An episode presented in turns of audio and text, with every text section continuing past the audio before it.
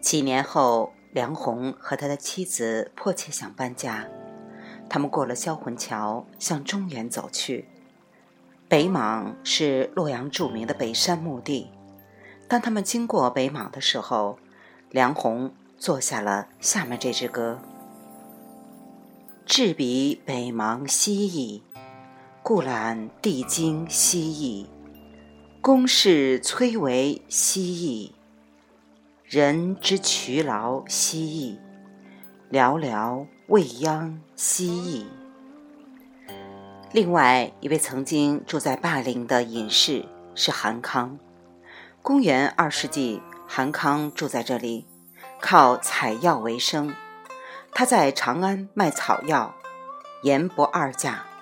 他这样做了三十多年，直到有一天，一位年轻姑娘来向他买草药，韩康拒绝了讨价还价。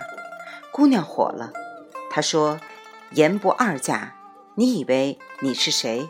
韩康？”韩康叹息道。我一直想保持默默无闻，但是现在连年轻姑娘都知道我的名字，卖草药还有什么用呢？他回到霸陵，再也不去长安了。但是人们却没有忘记他。桓帝听说了他的诚实，派了一位特使，带了一辆安车，来请他去都城洛阳。皇室的宣召是很难拒绝的。于是韩康就同意去了，但在第二天一大早，当特使还在睡觉的时候，韩康就驾着他的牛车离开了，消失在终南山中。在那里，他隐姓埋名，度过了余生。我们追随着韩康和另外一千位隐士的足迹，渡过了灞桥。三公里后，我们经过少平店村。少平店是一个公共汽车站，是以东陵侯少平的名字命名的。东陵是秦国对灞河以东那些小山的称呼。公元前三百五十年，当秦国国君迁都咸阳的时候，他们选择了东陵这一带作为王室墓地。这样一来，它就成为比较重要的封地之一。因此，东陵侯也是精心挑选出来的。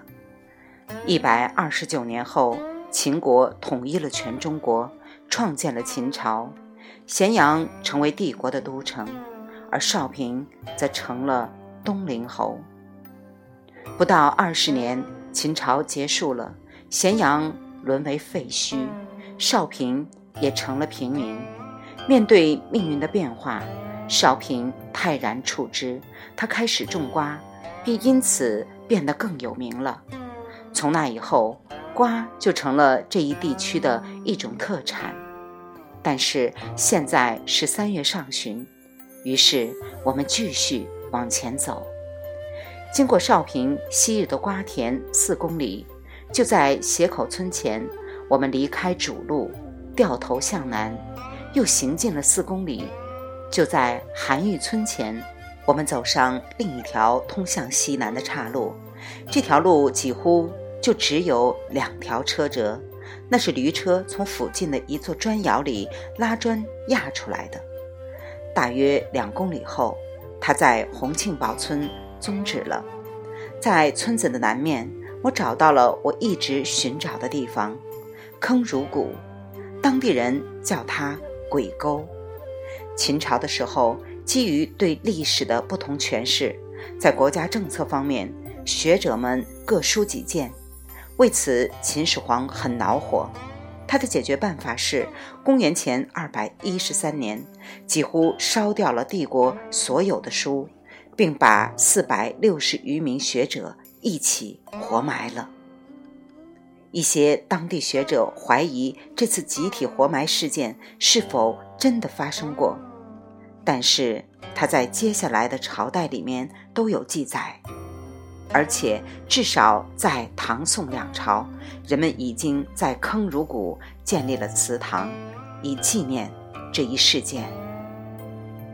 这里没有什么可看的。在村子昔日的西门附近，有两棵巨大的槐树，标志着那座祠堂的位置。可是，就连村子里的老年人，对那座祠堂也没有什么印象了。他们所能记得的，只是一些年前有一对历史学家来了，挖掘出一尊学者像。那尊学者后来被他们搬到临潼县博物馆去了。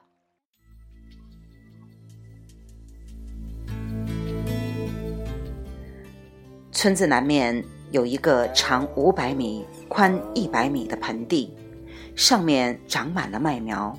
村民们说，这个盆地过去是一个沟，后来被填满了。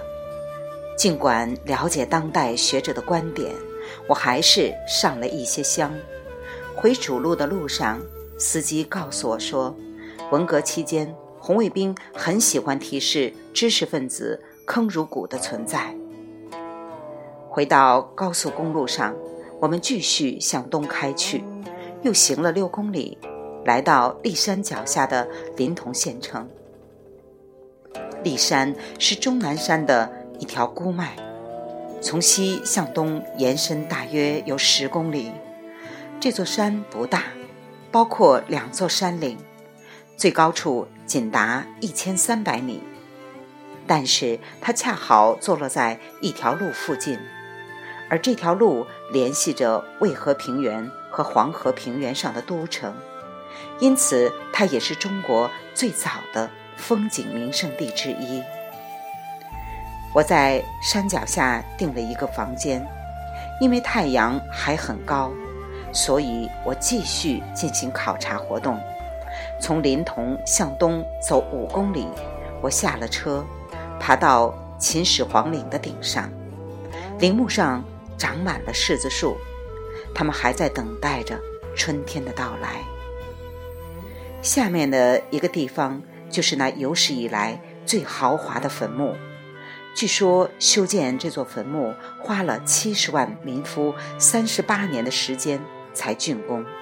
它的围墙有六公里多，它的各种建筑中现存东西包括一支地下军队，士兵是用粘土做的。分布面积长达五十多平方公里，尽管已经挖了几个考察用的大坑，但是秦始皇陵仍然完好无损。对于盗墓者来说，它太深了。这座陵墓除了是铜铸的以外，它完全是一座宫殿的复制品。它的天花板上镶满了珍珠，象征着星空。河流湖海是水银做的，不停地流动着。这种构思代表着道教仙境，它是秦始皇一直在苦苦寻求，却从来也没有找到过的。